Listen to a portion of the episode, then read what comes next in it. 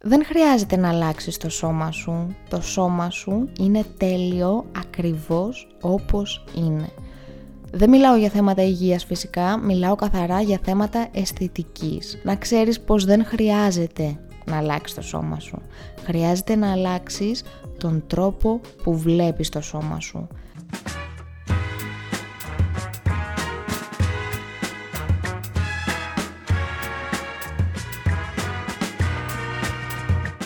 Καλώς ήρθες στο podcast Lukini Project. Είμαι η Λουκία Μιτσάκου, είμαι σύμβουλος προσωπικής ανάπτυξης και life coach και αυτό είναι ένα podcast προσωπικής ανάπτυξης που έχει σκοπό να προσφέρει έμπνευση και ψυχική ενδυνάμωση. Και μιλάμε για τεχνικές και εργαλεία που μας βοηθούν να βελτιώσουμε την ποιότητα της ζωής μας. Το Lukini Project έχει ως σκοπό να κάνει τον κόσμο καλύτερο με το να γνωρίσουμε καλύτερα τον εαυτό μας. Και φυσικά να μην ξεχνάμε πως πάντα υπάρχει λόγος για να χαμογελάμε.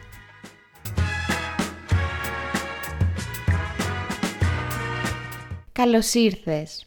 Αυτό είναι το επεισόδιο νούμερο 58 του podcast Lukini Project και το 31ο για την δεύτερη σεζόν και έχει τίτλο «Πώς να βελτιώσεις την εικόνα που έχεις για το σώμα σου».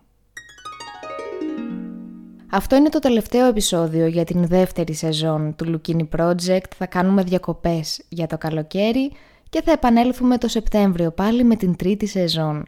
Και ήθελα το τελευταίο επεισόδιο, πριν τις καλοκαιρινές διακοπές, το τελευταίο, να είναι ένα επεισόδιο επίκαιρο για κάτι που μας απασχολεί περισσότερο αυτήν την περίοδο.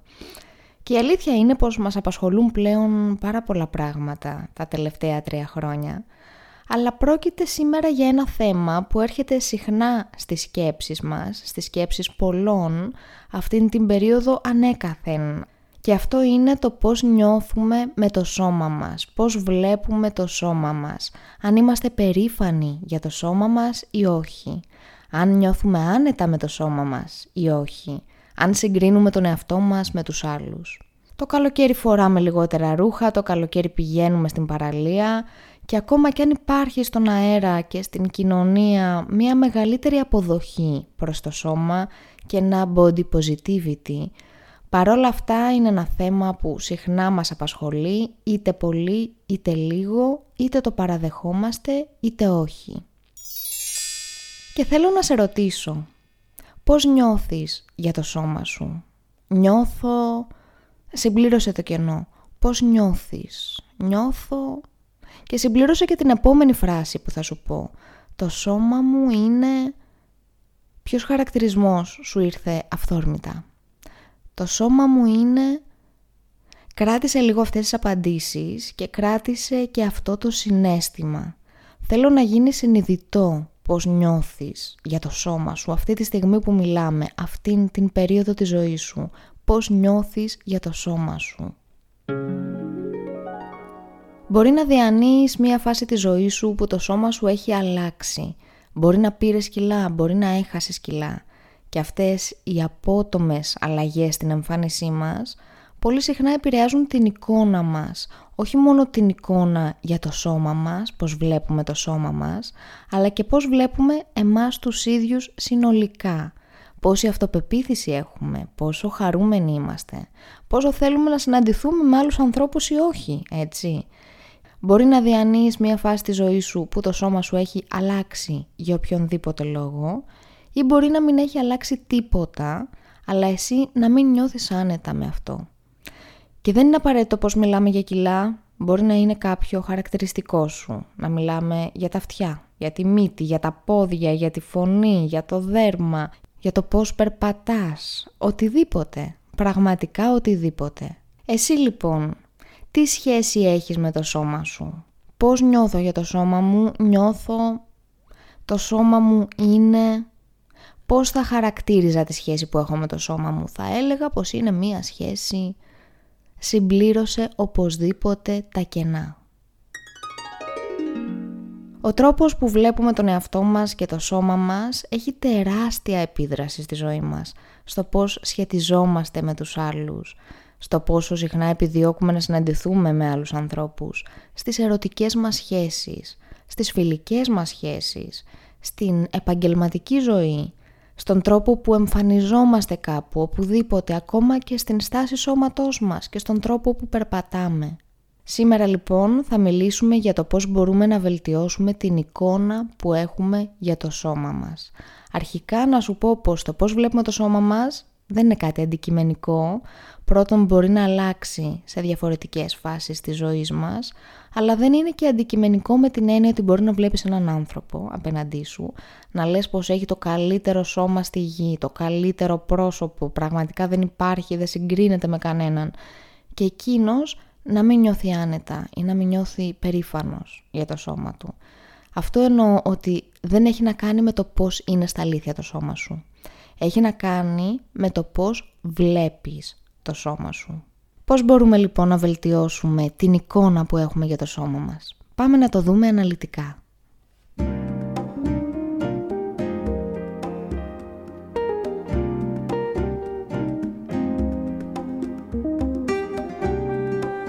Νούμερο 1.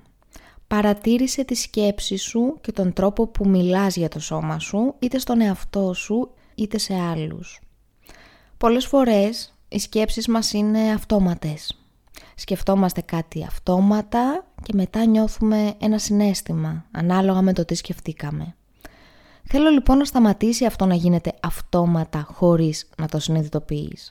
Θέλω να παρατηρείς πολύ καλά τον εαυτό σου και τις σκέψεις σου και τις λέξεις που χρησιμοποιείς για να χαρακτηρίσεις το σώμα σου. Θέλω να γίνει συνειδητό. Με το που σκέφτεσαι ή λες κάτι, να σταματάς και να λες «Οπ, είπα αυτό για το σώμα μου, σκέφτηκα αυτό» και να το θυμάσαι ή ακόμα και να το σημειώνεις κάπου. Αφού λοιπόν γίνει συνειδητό, αμφισβήτησε αυτό που σκέφτηκες και ρώτα «Γιατί το είπα τώρα αυτό» Αυτό που σκέφτηκα είναι γεγονός αδιαμφισβήτητο ή είναι κάτι εντελώς υποκειμενικό, είναι απλώς μια άποψη; Έχω απτές αποδείξεις για αυτή την άποψη πως είναι αλήθεια. Και κάτι επίσης πολύ σημαντικό. Είναι δική μου άποψη, είναι άποψη κάποιου άλλου για το σώμα μου; Υπάρχει δηλαδή κάποιος άνθρωπος στη ζωή μου αυτή τη στιγμή ή στο παρελθόν που είχε αυτή την άποψη για το σώμα μου και μου την έλεγε συνέχεια; Ας θυμηθώ λίγο τους κοντινούς μου ανθρώπους, τι έλεγαν για το σώμα μου; Μήπως δεν είναι δική μου αυτή η άποψη, μήπως μου την έλεγε συνέχεια κάποιος άλλος και την υιοθέτησα ως δική μου, όμως δεν είναι δική μου. Θέλω να τα αμφισβητήσεις όλα. Κάνε ένα βήμα πίσω και παρατήρησε αντικειμενικά. Όσο πιο αντικειμενικά γίνεται όλες αυτές τις σκέψεις και όλες αυτές τις λέξεις που χρησιμοποιείς. Νούμερο 2. Βρες τον λόγο που κάνεις κριτική στο σώμα σου. Ποιος είναι ο λόγος για αυτή την κριτική; Θέλεις να αλλάξεις το σώμα σου για λόγους υγείας, για λόγους αισθητικής, για να νιώθεις πιο ελκυστικός ή υπάρχει κάτι άλλο; Θεωρείς πως με ένα άλλο σώμα η καθημερινότητά σου θα ήταν διαφορετική, πως θα είχες μια διαφορετική ζωή; Πολλές φορές επίσης θέλουμε να αλλάξουμε το σώμα μας γιατί θέλουμε να νιώθουμε πως έχουμε τον έλεγχο. Και το παθαίνουμε πολύ συχνά όταν νιώθουμε πως τα υπόλοιπα πράγματα στη ζωή μας δεν είναι στον έλεγχό μας. Και αυτό μας αγχώνει και μας αποσταθεροποιεί. Σου λέω απλώς κάποια παραδείγματα. Δεν χρειάζεται η απάντησή σου να είναι κάτι από αυτά. Θέλω όμως να την βρεις αυτή την απάντηση και να την ξέρεις, να την ξέρεις καλά. Ποιος είναι ο λόγος, ο πραγματικός όμως λόγος; Που ασκείς κριτική στο σώμα σου. Βρες την απάντηση και γράψ την κάπου να μην την ξεχάσεις. Νούμερο 3. Γνώρισε καλύτερα το σώμα σου. Πολύ συχνά λοιπόν όταν περνάμε διάφορες φάσεις της ζωής μας και αυτή η φάση μπορεί να είναι ένας μήνας, μπορεί να είναι 5 χρόνια, 10 χρόνια, έτσι. Όταν περνάμε κάποιες φάσεις της ζωής μας που δεν νιώθουμε άνετα με το σώμα μας, έχουμε την τάση να αποφεύγουμε και να το κοιτάμε. Και δεν το γνωρίζουμε καν. Επομένως θέλω να προσπαθήσεις να γνωρίσεις το σώμα σου, να το κοιτάξεις καλά, να κάτσεις μπροστά σε έναν καθρέφτη κάθε μέρα και να κοιτάς το σώμα σου και το δέρμα σου και τα μαλλιά σου όλα να το γνωρίσεις. να το κοιτάξεις προσεκτικά, να το κοιτάξεις όμως για να το μάθεις, όχι για να το κρίνεις. Είναι πολύ σημαντικό να κοιτάμε το σώμα μας ούτως ή άλλως και για πολλούς ιατρικούς λόγους. Για να εντοπίσουμε αλλαγές που μπορεί να προκαλούνται από κάποιο πρόβλημα και να το εντοπίσουμε νωρίς. Αλλά εκτός αυτού είναι σημαντικό από μόνο του. Και θέλω να σε ρωτήσω, εσύ πόσο καλά γνωρίζεις το σώμα σου; Αν μπορούσες δηλαδή να το ζωγραφίσεις, θα ήξερες τι να ζωγραφίσεις. Πώς είναι το δέρμα σου, πώς είναι τα πόδια σου, η φτέρνα σου, γνωρίζεις τα πάντα. Και ποια είναι η τελευταία φορά που απλώς στάθηκες μπροστά από έναν καθρέφτη να σε παρατηρείς. Όχι να σε κρίνεις, όχι να σε θαυμάσεις, να σε γνωρίσεις. Γνώρισε λοιπόν το σώμα σου, παρατήρησε το καλά κάθε μέρα, χωρίς να το κρίνεις αν είναι καλό σε εισαγωγικά ή αν είναι κακό σε εισαγωγικά, αν είναι αποδεκτό από την κοινωνία ή όχι ή από οποιονδήποτε άλλον που ξέρει να κρίνει. Παρατήρησε το καλά και προσπάθησε να γίνετε φίλοι. Γιατί συχνά αποφεύγουμε να μας κοιτάξουμε και νιώθουμε πως το σώμα μας είναι εχθρός μας. Όχι, Γνώρισε το πολύ καλά και προσπάθησε να συμφιλιωθείτε. Νούμερο 4. Νιώσε ευγνωμοσύνη για όλα όσα σου προσφέρει το σώμα που έχεις. Πολύ εύκολα ασκούμε κριτική στο σώμα μας. Ωραία και το κακολογούμε. Είναι κάτι αυθόρμητο, το κάνουμε πολύ εύκολα. Αλλά πόσο συχνά αναλογιζόμαστε τι κάνει αυτό για μας. Γιατί αυτό το σώμα μας κρατάει ζωντανούς. Αυτό το σώμα που έχεις αυτή τη στιγμή έχει περάσει από πολλές δυσκολίες και τα έχει καταφέρει. Από πολλές στεναχώριες, από διάφορα ατυχήματα, από τραυματισμούς και τα έχει καταφέρει. Αυτό το σώμα που έχεις αυτή τη στιγμή έχει ήδη ζήσει τρία χρόνια πανδημίας και σε έχει κρατήσει ζωντανό. Αυτά τα πόδια είναι αυτά που σε πηγαίνουν εκεί που θέλεις να πας αυτή η καρδιά και αυτά τα πνευμόνια σε κρατάνε ζωντανό. Αυτό το σώμα που έχεις αυτή τη στιγμή, όταν χτυπήσεις και έχεις μία πληγή, κλείνει την πληγή μόνο του, την γιατρεύει. Πόσο συχνά νιώθουμε ευγνωμοσύνη για το σώμα μας. Αυτή είναι μία άσκηση που κάνουμε συχνά και στον διαλογισμό. Κατά τη διάρκεια των αναπνοών εστιάζουμε την προσοχή μας σε κάθε όργανο, σε κάθε μέρος του σώματος και λέμε ευχαριστώ για όλα αυτά που κάνει για εμάς και νιώθουμε εκείνη τη στιγμή ευγνωμοσύνη, στα αλήθεια όμως. Προσπάθησε απλώς να θυμάσαι όσα κάνει το σώμα σου για εσένα, να το θυμάσαι καλά πριν του ασκήσεις μία πολύ άδικη κριτική. Νούμερο 5 Εστίασε σε όλα αυτά για τα οποία είσαι περήφανος. Σκέψου και φτιάξε μια λίστα με όλα όσα έχεις στο σώμα σου και στο πρόσωπό σου και στα μαλλιά σου, ωραία, για τα οποία είσαι περήφανος. Γράψε όσα σου αρέσουν και διάβαζε τη συχνά αυτή τη λίστα. Και προσπάθησε να θυμηθείς και όλα τα κοπλιμέντα που μπορεί να έχεις ακούσει κατά καιρούς από άλλους. Αντί να εστιάζεις μόνο σε όσα σε ενοχλούν, Προσπάθησε να εστιάσει την προσοχή σου και σε όλα αυτά τα υπέροχα χαρακτηριστικά που έχεις πάνω σου, γιατί σίγουρα έχεις πολλά. Είμαι σίγουρη γι' αυτό. Και αφού το κάνεις αυτό, εστίασε σε όλα όσα νιώθεις περηφάνια για τον χαρακτήρα σου. Για την επιμονή σου, για την καλοσύνη σου, για το πόσο δυνατά αγαπάς και αγαπάς ακόμα και αν έχεις απογοητευτεί και επιμένεις για οτιδήποτε, για όλα. Γιατί θέλω να θυμάσαι πως δεν είσαι μόνο το σώμα σου. Είσαι πολλά, πολλά περισσότερα. Είσαι ο χαρακτήρας σου, είσαι η πράξη σου. Το σώμα σου είναι μόνο ένα πολύ πολύ μικρό κομματάκι σε αυτό το παζλ και θέλω να το θυμάσαι αυτό γιατί αυτό θα σε βοηθήσει να μην χαλάει η αυτοεκτίμησή σου και η αυτοπεποίθησή σου σε περιόδους που δεν νιώθεις άνετα με το σώμα σου. Είσαι εδώ και ακούς αυτό το podcast αυτή τη στιγμή, που σημαίνει ότι αφιέρωσες χρόνο για να ασχοληθείς με την προσωπική σου ανάπτυξη, ότι με εμπιστεύτηκες με τον χρόνο σου, εμπιστεύτηκες έναν άλλον άνθρωπο, ότι κάνεις πρακτικά βήματα για να φτιάξεις τη ζωή σου. Αυτά είναι όλα υπέροχα χαρακτηριστικά σε έναν άνθρωπο και δεν είναι συχνά, δεν τα συναντάς συχνά και σε καμία περίπτωση δεν είναι δεδομένα. Θέλω να τα θυμάσαι όλα αυτά τα υπέροχα πράγματα που είσαι και θέλω να θυμάσαι πως δεν είσαι μόνο το σώμα σου.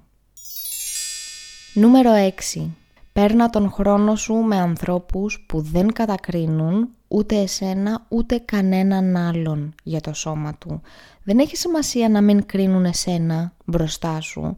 Έχει σημασία και να μην ακούς να κατακρίνουν όλους τους υπόλοιπους. Είναι σημαντικό οι κοντινοί σου άνθρωποι να είναι άνθρωποι όμορφοι από μέσα όμορφοι που δεν κάνουν body shaming κανενός είδους. Είναι σημαντικό το περιβάλλον σου, εξαιρετικά σημαντικό. Και είναι σημαντικό να μην έχεις στην καθημερινότητά σου τέτοιες συμπεριφορές από ανθρώπους που κατακρίνουν τους πάντες για την εμφάνισή τους. Γιατί έτσι δεν μπορείς να νιώσεις και εσύ μετά ασφαλής. Νούμερο 7. Αμφισβήτησε τα πρότυπα ομορφιάς στα social media. Ό,τι βλέπεις δεν είναι αλήθεια.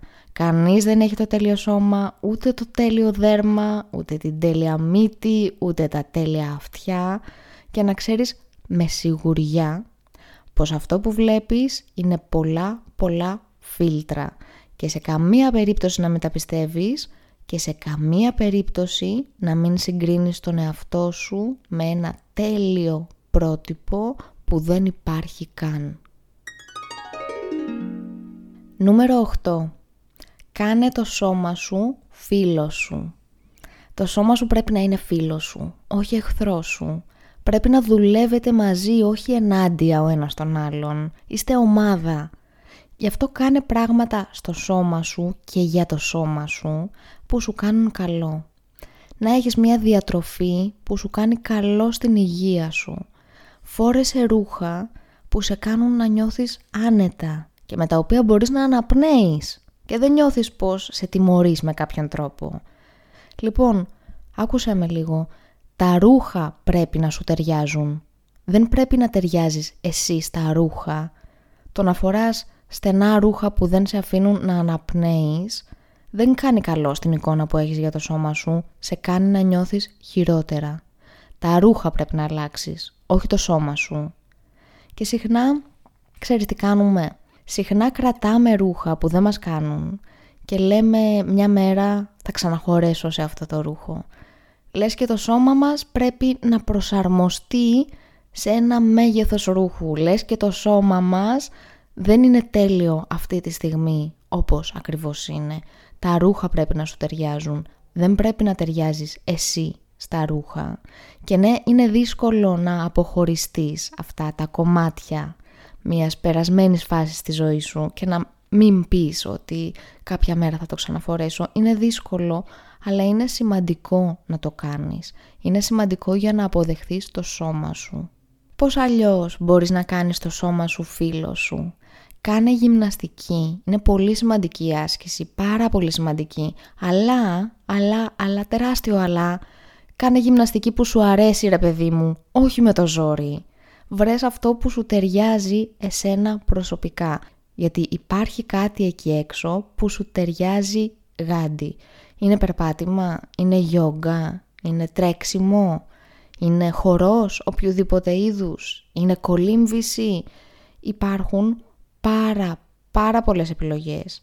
Μην βασανίζεσαι με κάτι που συχαίνεσαι, μην κακοποιείς το σώμα σου. Βρες κάτι που σου κάνει καλό, αλλά σου αρέσει κιόλας. Σε κάνει να αισθάνεσαι όμορφα και ανυπομονείς να το κάνεις. Το σώμα σου είναι φίλο σου. Μην το τιμωρείς με καμία σου επιλογή και προσπάθησε να κάνεις σιγά σιγά πιο συνειδητές επιλογές προς αυτή την κατεύθυνση και δείξε στο σώμα σου, στην καθημερινότητά σου πόσο το εκτιμάς με το να το κακομαθαίνεις καμία φορά, να κάνεις ένα ωραίο μπάνιο, να χορεύεις μόνος σου στο σπίτι, να φτιάξεις χρόνο για να κοιμηθείς λίγο περισσότερο ή να κοιμηθείς λίγο και το μεσημέρι, κάτι που σου κάνει καλό και που το απολαμβάνεις. Το σώμα σου είναι φίλος σου, να του φέρεσαι όπως φέρεσαι σε κάποιον που αγαπάς πάρα μα πάρα πολύ. Ένα ιστερόγραφο, θα το ξαναπώ, αμφισβήτησε τα πρότυπα ομορφιάς που προβάλλονται μέσα από τα περιοδικά, τα sites, την τηλεόραση, μέσα από τα social media. Γιατί ξέρεις τι, άμα δεν έβλεπες, άμα όχι έβλεπες, άμα δεν βομβαρδιζόσουν κάθε μέρα, κάθε μέρα τη ζωή σου από τότε που θυμάσαι τον εαυτό σου με αυτές τις εικόνες, θα ένιωθες πάρα πολύ ωραία με το σώμα σου τώρα. Θέλω να τα αμφισβητήσεις αυτά τα πρότυπα ομορφιάς. Δεν είναι αλήθεια. Ο αληθινός άνθρωπος δεν είναι έτσι και δεν χρειάζεται να είναι έτσι. Και αμφισβήτησε και όλα τα πρότυπα ομορφιάς ανεξαιρέτως που σου έχει μάθει η κοινωνία. Πώς πρέπει να είναι το μαλλί σου, πώς πρέπει να είναι τα νύχια σου, αν πρέπει να έχεις τρίχες ή όχι, πώς πρέπει να ντύνεσαι, πώς πρέπει να περπατάς όλα. Είναι δικό σου θέμα, είναι δικό σου θέμα και κανενός άλλου. Εσύ, εσύ προσωπικά, τι θεωρείς όμορφο, τι θεωρείς αυθεντικό, τι θεωρείς ελκυστικό, εσύ προσωπικά, στα αλήθεια, όχι διαφημίσεις, εσύ. Βρες αυτό που σε εκφράζει και ακολούθησε την δική σου άποψη και κανενός άλλου να νιώθεις άνετα με το σώμα σου, να νιώθεις άνετα με την επιλογή σου. Γιατί ξέρεις κάτι; Λοιπόν, οι γυναίκες έχουν κυταρίτιδα και οι άντρες δεν έχουν αυτούς τους τέλεια γραμμωμένους κοιλιακούς για να παίζει τρίλιζα. Δεν υπάρχουν αυτά. Δεν χρειάζεται να υπάρχουν αυτά. Μην τα πιστεύεις και μην αφήνεις να σε επηρεάζουν ως προς την εικόνα που έχεις για τον εαυτό σου. Ακόμα ένα ιστερόγραφο. Δεν χρειάζεται να αλλάξεις το σώμα σου. Το σώμα σου είναι τέλειο ακριβώς όπως είναι. Δεν μιλάω για θέματα υγείας φυσικά, μιλάω καθαρά για θέματα αισθητικής. Αν τίθεται θέμα υγείας, ότι πρέπει να χάσεις κιλά ή πρέπει να πάρεις κιλά ή πρέπει να αλλάξεις οτιδήποτε άλλο, είναι πολύ σημαντικό να ακούσεις τον γιατρό σου. Αν όμως δεν τίθεται κανένα θέμα υγείας και είναι θέμα αισθητικής, να ξέρεις πως δεν χρειάζεται να αλλάξεις το σώμα σου. Χρειάζεται να αλλάξεις τον τρόπο που βλέπεις το σώμα σου. Το ξέρω πως ακούγεται λίγο θεωρητικό αυτό, έτσι δεν είναι; Και ξέρεις πως ποτέ δεν σου λέω θεωρητικά πράγματα που δεν έχουν πρακτική αξία.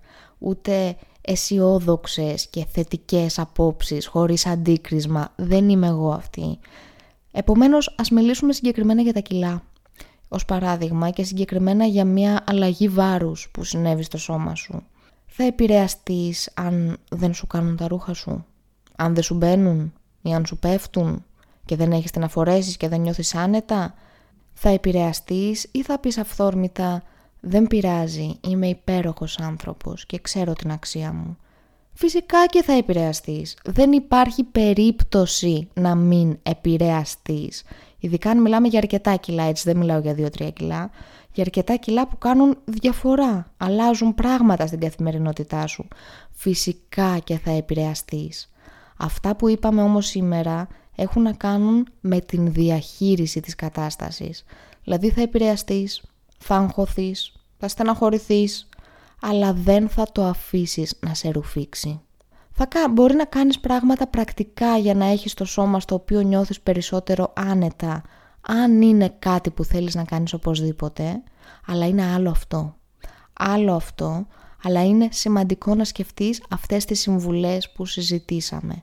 Δεν θα το αφήσεις εσύ να σου αλλάξει την εικόνα που έχεις για το ποιος είσαι στα αλήθεια. Δεν θα το αφήσεις εσύ να σε επηρεάσει σε τέτοιο βαθμό. Δεν θα το αφήσεις εσύ να σου γίνει αιμονή και δεν θα το αφήσεις να θέσεις σε κίνδυνο την υγεία σου με οποιονδήποτε τρόπο και θα είναι μια συνειδητή επιλογή. Ακόμα ένα ιστερόγραφο. Όχι, δεν είναι το φυσικό να νιώθουμε ντροπή για το σώμα μας. Μπορεί να το έχουμε συνηθίσει και να το βλέπουμε και σε άλλους και να λέμε ότι αυτό είναι το φυσικό. Όχι, δεν είναι αυτό το φυσικό.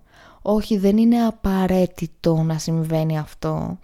Και ναι, τεράστιο ναι, με κεφαλαία ναι, ναι, αλλάζει η εικόνα που έχουμε για το σώμα μας. Ναι, αλλάζει η σχέση που έχουμε με το σώμα μας. Ναι, αλλάζει η εικόνα που έχουμε. Και είναι κάτι που μπορεί να βελτιωθεί πάρα πολύ.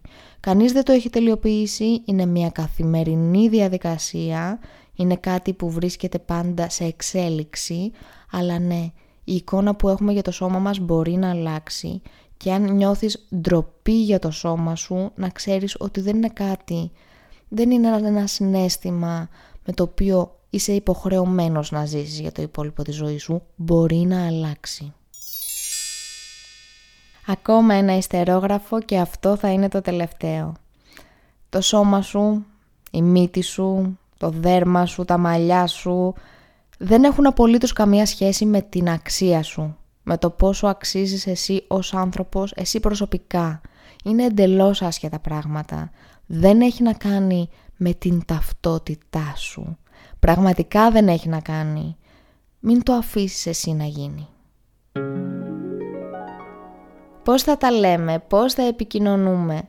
Στο lukini.gr υπάρχουν όλα τα podcast και πολλά ακόμα άρθρα που μπορεί να σε ενδιαφέρουν. Ετοιμάζω ένα site μόνο για τα coaching θέματα και την προσωπική ανάπτυξη, θα σου τα πω όλα από Σεπτέμβρη.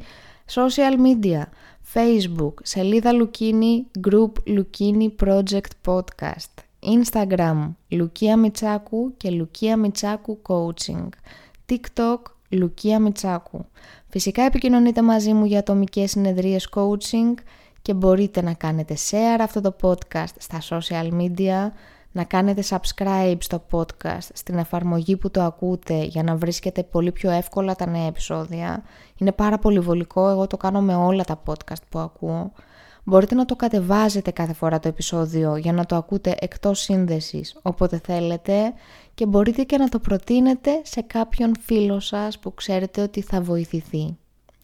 Αν σου αρέσει το Lukini Project, μπορείς να του δείξεις την αγάπη σου και με το να πας στην εφαρμογή του Spotify από το κινητό σου και να το βαθμολογήσεις με 5 αστεράκια.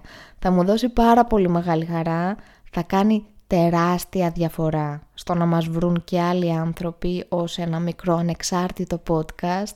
Μπορείς να το κάνεις αυτό στο Spotify και στο Apple Podcast. Σε ευχαριστώ εκ των προτέρων μόνο και που σκέφτηκες να το κάνεις και σας ευχαριστώ και όλους εσάς που έχετε πάει και το έχετε κάνει ήδη. Στα αλήθεια με συγκινεί πάρα πολύ και δεν το θεωρώ δεδομένο, δεν είναι καθόλου δεδομένο, είναι κάποια λεπτά από το χρόνο σας, είναι κόπος, ευχαριστώ πάρα πολύ γι' αυτό. Είμαι η Λουκία Μιτσάκου και σε ευχαριστώ πάρα πολύ και για την ακρόαση και που με εμπιστεύεσαι με το χρόνο σου. Αυτό ήταν το τελευταίο επεισόδιο για την δεύτερη σεζόν. Θα τα πούμε πάλι το Σεπτέμβριο με την τρίτη σεζόν του Λουκίνι Project. Wow, έχουμε ήδη κλείσει δύο σεζόν, μου φαίνεται σαν χθες. Σε ευχαριστώ μέσα από την καρδιά μου που ήσουν εδώ και φέτος. Είμαι πραγματικά ευγνώμων. Αλήθεια είμαι ευγνώμων. Και θα χαρώ πολύ να μου στέλνεις και να μου λες για θέματα που θα ήθελες να συζητήσουμε την επόμενη σεζόν. Δεν αποκλείω κάποιο έκτακτο επεισόδιο μέσα στο καλοκαίρι, γιατί ξέρω πως θα μου λείψετε πολύ. Να περάσετε όμορφα, να ξεκουραστείτε όπως το έχετε ανάγκη, να νιώθετε όμορφα με τον εαυτό σας, να αγαπάτε το σώμα σας, να αγαπάτε τον εαυτό σας. Έχετε κάνει πολλή δουλειά και να είστε περήφανοι γι' αυτό. Εγώ είμαι πολύ περήφανη για εσάς. Ακούστε ξανά τα επεισόδια που σας ενδιαφέρουν και κρατήστε σημειώσεις και κάντε τις ασκήσεις και κάντε τα πράξη. Σας ευχαριστώ πραγματικά για όλα. Να είστε καλά, να προσέχετε τον εαυτό σας και να μην ξεχνάμε πως πάντα υπάρχει λόγος για να χαμογελάμε. Και από εμένα φίλοι, μεγάλο, καλό καλοκαίρι.